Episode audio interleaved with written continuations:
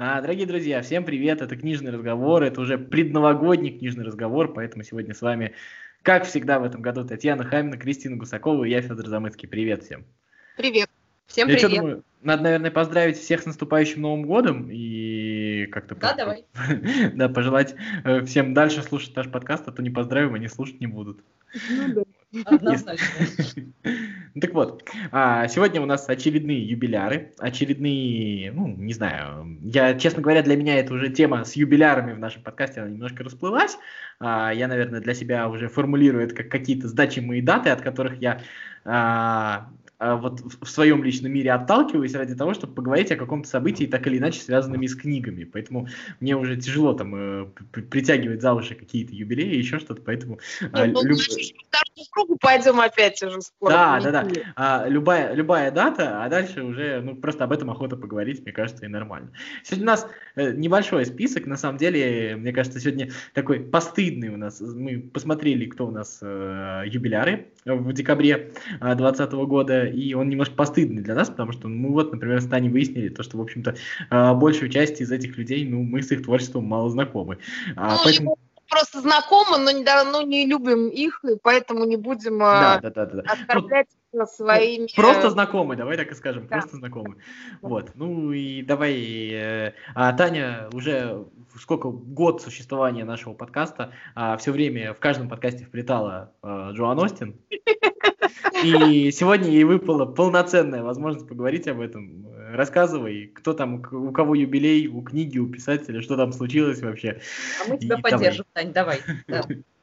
Я, кстати, не читал, поэтому могу только мычать вслед. Слушай, совершенно напрасно ты читал, но ты можешь послушать его в, в аудио, потому что ее неплохо начитывают, на мой взгляд.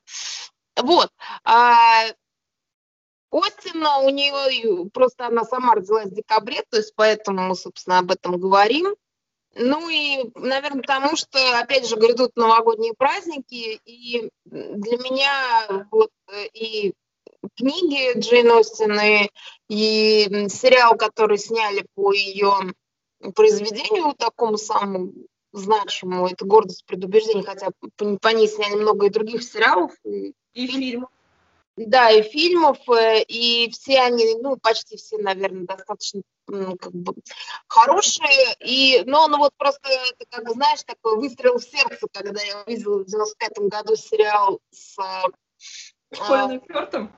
Фёртом и Элизабет Элли, и О. это было просто выстрел в сердце. И с тех пор я помню, что я читала эту книгу, Э, и перечитывала чуть ли не раз в год. И потом я, когда стала изучать английский язык, я начала ее читать в оригинале. Она, кстати, очень неплохо читается до сих пор, то есть без адаптирования. Вот. И поэтому для да. меня это как бы, да. я тебя перебью, ты про сериал начала говорить, я сразу вспомнила сцену, где Колин в этой белой чудесной рубашечке. Слушай, ну это уже у всех, вот же эта сцена потом еще всячески цитируется в, в фильме, в, в, господи, э, Бриджит Джонс, да, то есть и потом ему поставили, да, то есть есть огромный памятник, где Колин Фёрд в белой рубашке в, в водоеме каком-то сидит. Вот, то есть это такая, знаешь, прям стал культурный код. Да, а, да, да, да. И, в общем, я просто как бы возвращаясь ко всему этому, то есть к своим слезливым историям и любви к Джейн Остин, а, я просто хотела закольцеваться, собственно, к, к Новому году, потому что будут праздники, и мне кажется, что вот надо насыщать себя какими-то положительными эмоциями. И вот э, Джейн Остин, она мне как раз всегда их очень, так прям дарит очень щедро. Вот. А, прекрасна она тем, что у нее, с одной стороны, какие-то очень такие простые вроде бы фабулы, да, то есть она такая, а, ну, как бы не сказать, что там, знаешь, прям из-за угла на тебя внезапно выпадает что-то удивительное, да, то есть там это такой как бы роман, э, как может быть, неспешный, но с другой стороны он э, не скучно до сих пор читается, да и другие ее романы, просто я как бы э, про гордость и предубеждение больше говорю, потому что я его перечитывала, в отличие от остальных, которые я читала тоже, вот. А, но, тем не менее, мне всегда нравился в ней какой-то бесконечно приятный юмор, и там очень много подтекстов. То есть э, я люблю вообще ну, такую вроде бы внешне простую литературу, а, а, но когда ты начинаешь ее читать, ты понимаешь, что там за, в каждой какой-то фразе зашита такая либо ирония, либо какое-то такое, знаешь, жизненное наблюдение, либо... Ну, то есть в любом случае это всегда так интересно. И мне кажется, что Джоан Роллинг, которая во многом, мне кажется, наследует Джейн Остин, она тоже очень много от нее взяла. Вот, и мне нравится, что это вот такое продолжение вот в 21 веке от Джейн Остин. Ну, не знаю, почему я так вижу вот эту вот связь. Вот, и э, вот как я не, не буду сейчас, что там фабулу я, конечно, пересказывать не буду, мне кажется, все довольно давно ее знают, или узнают, им будет еще интереснее, но вот э, за что я... Меня.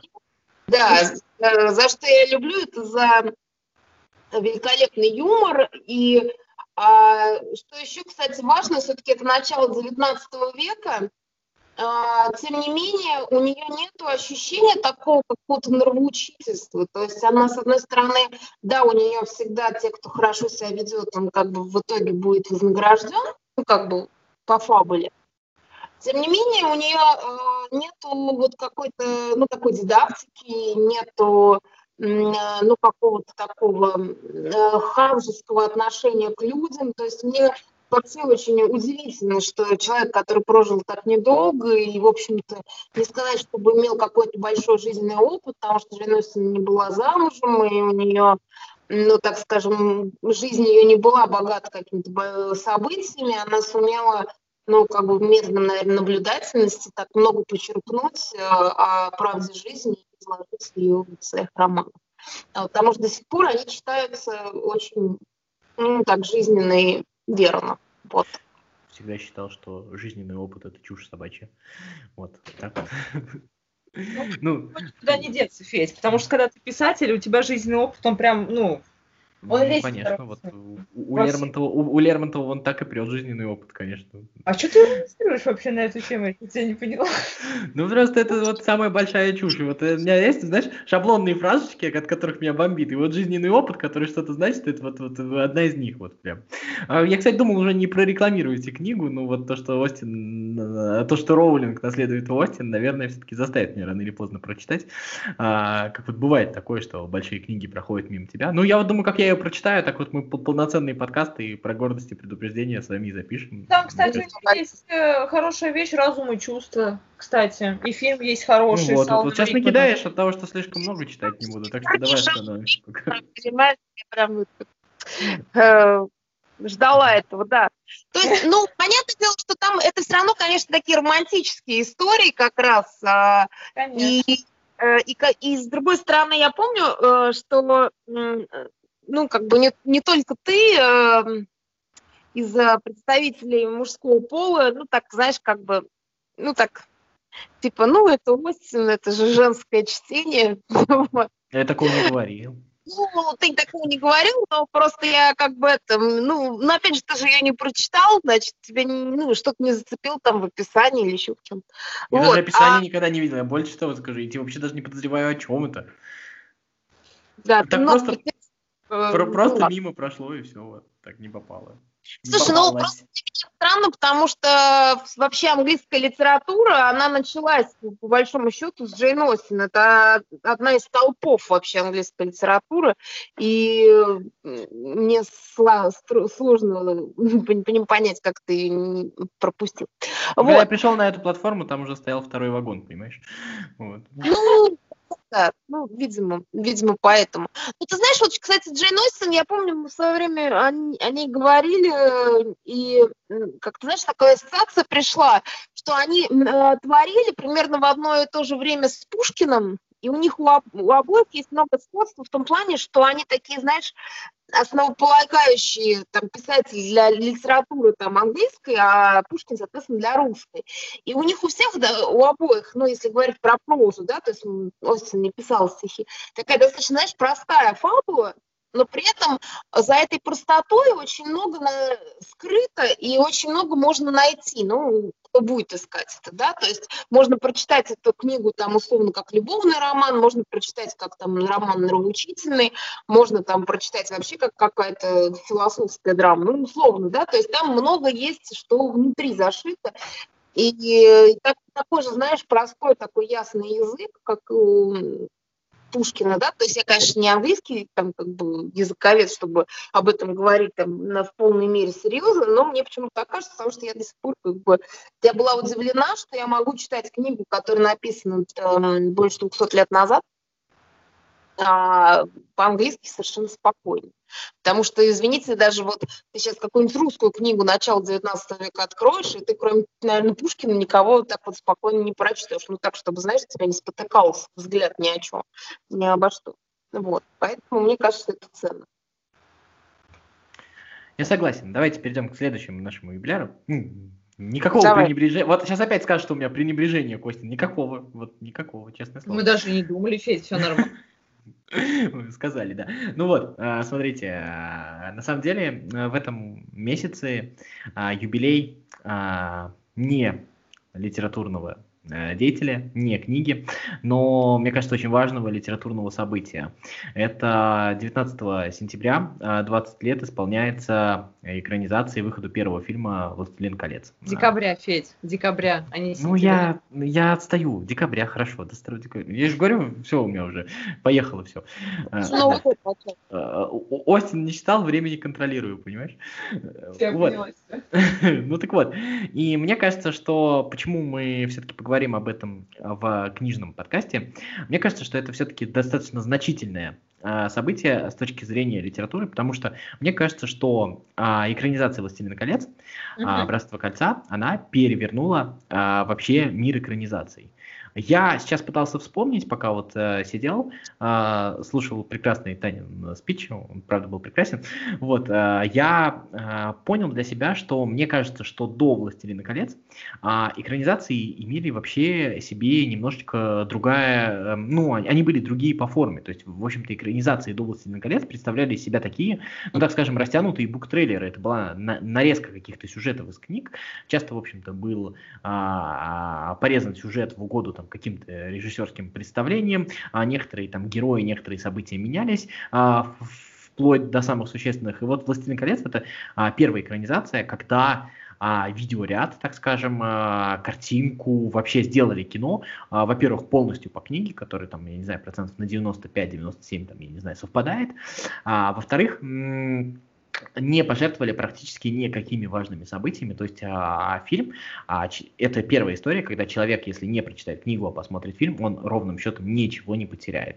А, потому что а, в целом формат... А, вторая история, это, конечно, а, не форматная экранизация, потому что, ну, все-таки формат кино а, большого кино, так скажем, бюджетного, высокобюджетного кино а, до «Властелина колец», он все-таки представлял из себя, у, у него были какие-то временные ограничения, а, там было необходимо, «Властелин колец» вот выходил за пределы этого формата, и мне кажется, что вот эта история открыла путь а, другим экранизациям, открыла путь экранизации а, Гарри Поттера. А, если бы не было «Властелина колец», ну, возможно, был бы кто-то другой, но мне кажется, следствие этого все-таки и то, что мы видели там «Игру престолов», и то, что мы там сейчас а, там вот этот прекрасный ход королевы видим, и вот вся вот эта вот история мода на экранизацию книг, она все-таки началась и вот первая такая большая качественная экранизация, еще раз повторюсь, она была сделана, безусловно, на «Властелин колец». Как вам вообще такой тезис? Э, насколько вам вы согласны со мной с тем, что это э, значительное событие для литературы, для мира литературы? Ну и вообще про какие-то свои ощущения, может быть, пару слов скажите.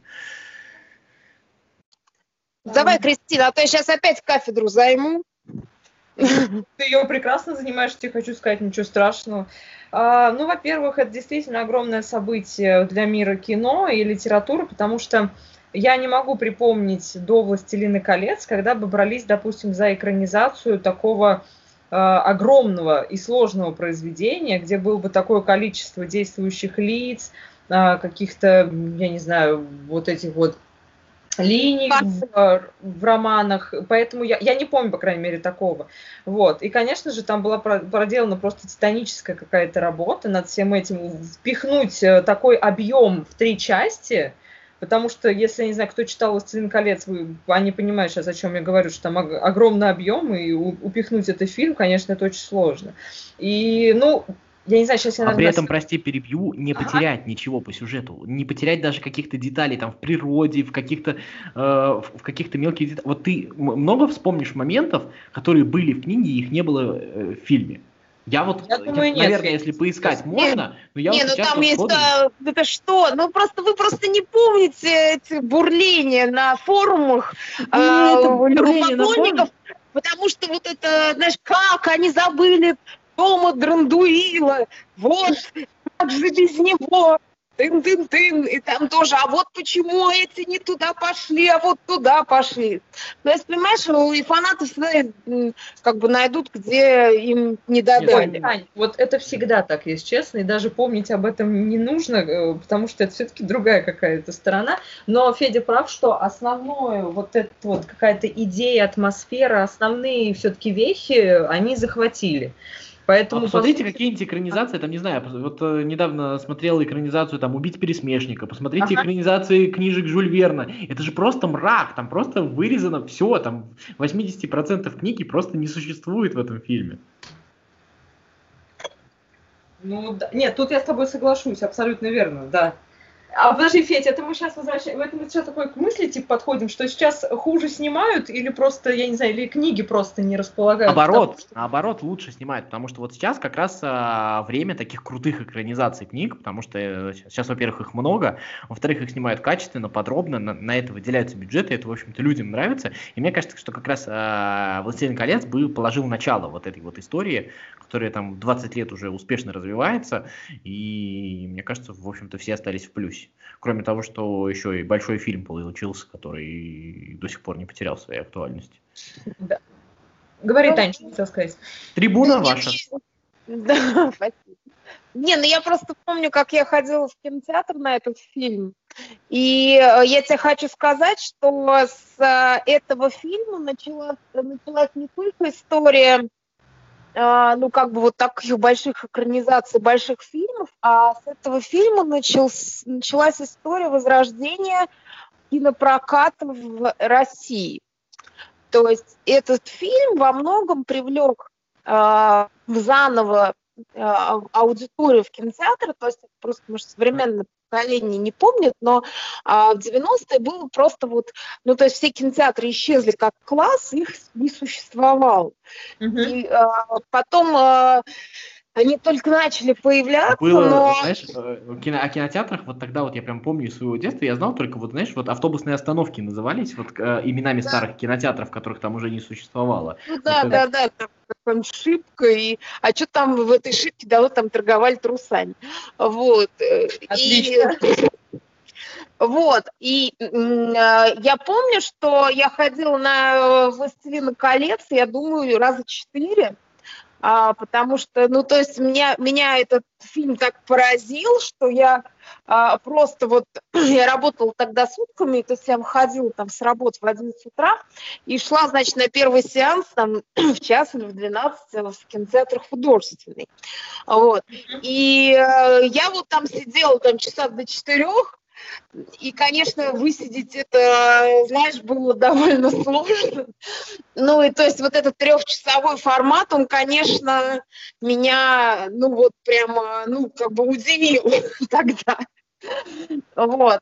Э, но, конечно, вот это, знаешь, насыщенность событий, и мне очень понравилось в целом, то есть этот фильм еще прекрасен тем, что он э, держит э, интерес тебя, да, то есть там нету каких-то вот, ну, таких откровенно скучных или провальных или растянутых сцен. То есть, mm-hmm. по крайней мере, я вот этого не вспоминаю. Вот. И вообще поэтому, ну, то есть, если возвращаться, что этот э, фильм, он как бы действительно вернул многих в кинотеатры, тогда начался вот, собственно, вот этот подъем киноиндустрии в России в том числе, ну, по крайней мере, я это так запомнила, может быть, там какие-нибудь а, специалисты будут со мной там не согласны. Вот, но это я так запомнила, потому что следующий уже э, фильм, который «Две башни», он уже шел, э, вот, то есть гораздо в больших количествах кинотеатров, потому что в нашем городе они стали появляться вот за то время, которое вот прошло с момента первого фильма. Вот. И, конечно, вот это, ну, на мой взгляд, такая значимая дата для нас. То есть уже 20 лет прошло, так прям кажется, что как будто в другой жизни. Да, ну это такие вот, наверное, два самых больших события, которые мы хотели затронуть в нашем подкасте. Э, Кристина, ты, наверное, перечислишь нам остальных юбиляров, э, которые у нас есть, может быть, по паре слов там скажешь, может быть, у тебя там какой-то завалялся сюрприз, и ты нам заранее не сказала. Однозначно. А, а, ну, в декабре, значит, юбилей у Фета. А, вообще, кстати, ну, о нем мало кто говорит, и его мало кто любит. А, ну, как-то в Тютчев и Фет он мимо проходит, но перечитать его стихотворение стоит. Во-вторых, юбилей моего любимого Рильке, э, поэта, я его, если честно, очень люблю, потому что, э, как я помню, разговаривала с кем-то, мне сказали от него мозги на бикрень. Э, я очень люблю писателей и поэтов, от которых мозги на бикрень. Вот. И я замечу еще такую вещь, что Рильке очень любил Россию. А Богот... он австриец, насколько я понимаю, да? Ну да, да, да, это немецкий поэт. Вот. Он боготворил, значит, Россию, а, говорил, что это вообще ключ э, чуть ли не к мирозданию, а, верил, что, значит, будущее за нами. За нашей страной, был знаком с Толстым а, и так далее. Тому подобное. Но, в общем, очень такой, он очень интересный сам по себе Рильке был, поэтому вот прям, если вы с ним еще не знакомы, познакомьтесь. Он современник Толстого, да? Просто я вообще не, не имею. Да, он, он, да, да, да, его, ну как Толстой уже был в летах, когда он, ну, приехал Рильке, потому что когда Рильке к нему приехал, Толстой уже отказался от своего учения вот этого и сказал Рильке, что дал ему совет, что не ходите в православные храмы, в общем-то. То, то есть там делать нечего. Так что э, Вообще очень интересный был человек, э, про него интересно почитать будет и его. Дальше у Киплинга э, юбилей, но мы его все с вами знаем. Я не знаю, одна из тех историй, да, там про Маугли, которую можно перечитать под Новый год, как раз-таки отдохнуть. А, а по... тебе вот сейчас, вот, кстати, по-взрослому нравится Маугли? По-взрослому? Да. Ну, вообще, ну да, ты знаешь, ну не так, конечно, как в детстве, но, но мне скорее нравится там э, персонаж, персонажи скорее.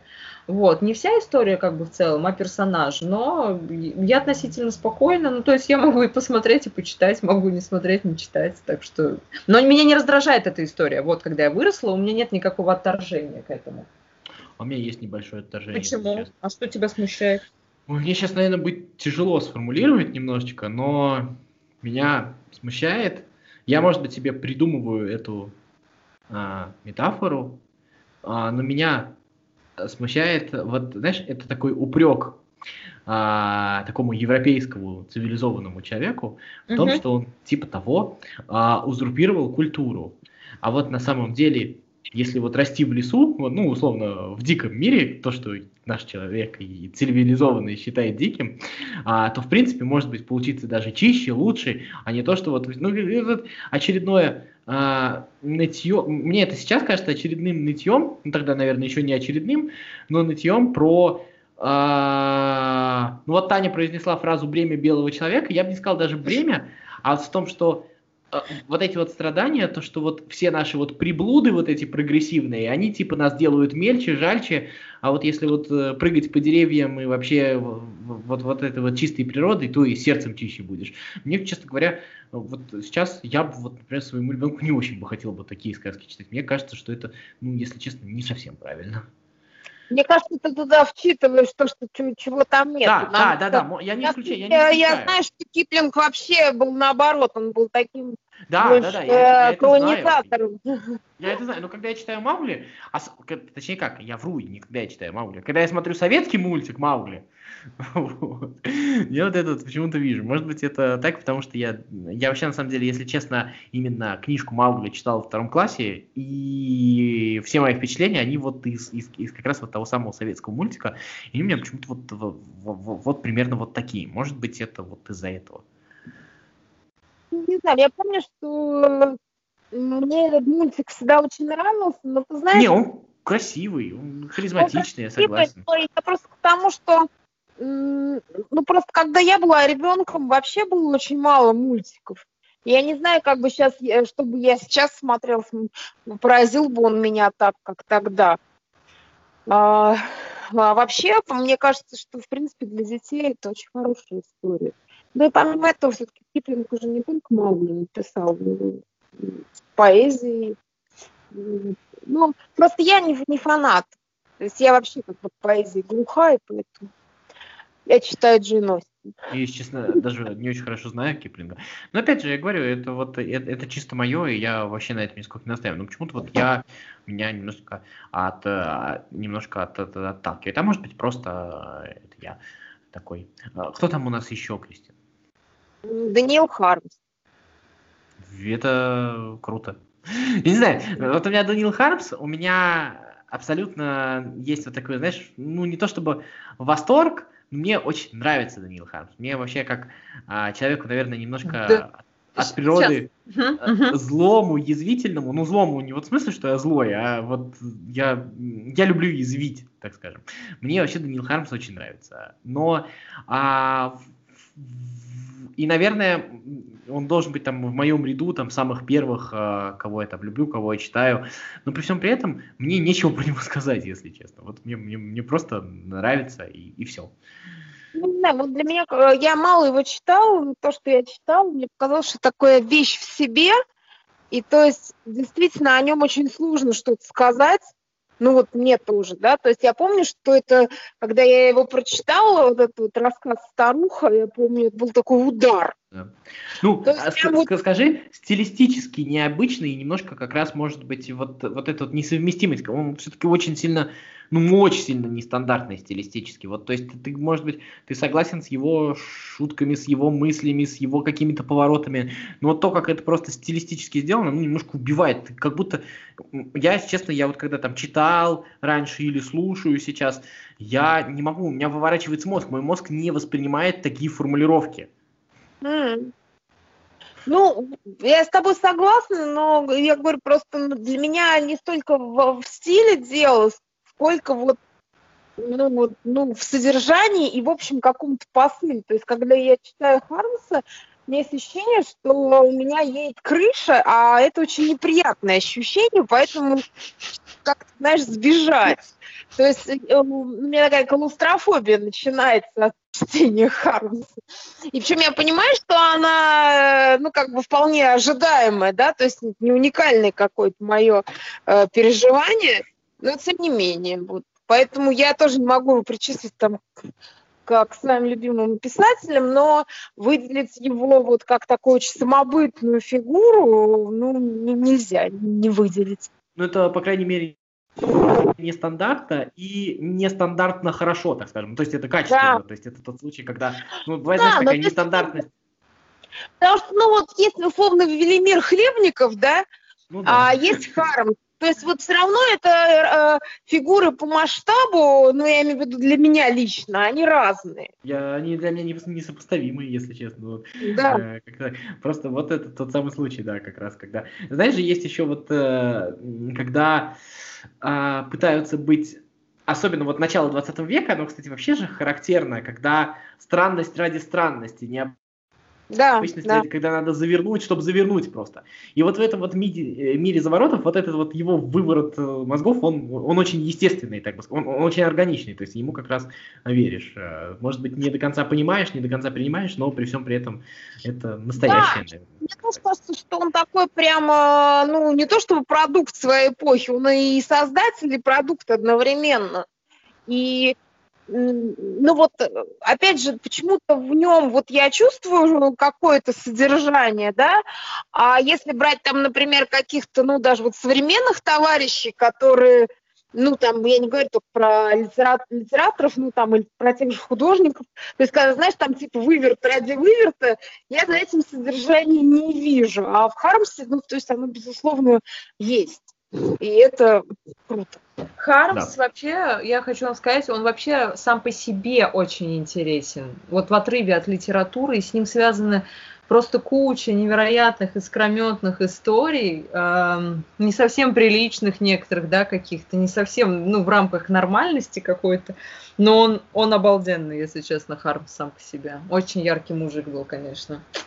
Да. Да, да. сейчас так это сказала, что я думаю, на этой ноте стоит и завершить, мне кажется. Да, Ты как бы концовочки нам всегда в таком, в таком же стиле готовь, да, вообще да. хорошо получится. Да вообще без вопросов, ребят. Ладно, друзья, всех с наступающим Новым годом. А, вас, дорогие мои, тоже с наступающим Новым годом. Вот, всем всего хорошего, не болейте и, в общем, читайте книжки. Мне кажется, ради этого мы здесь и разговариваем. Да. Пока-пока. Все, ребят, всем пока.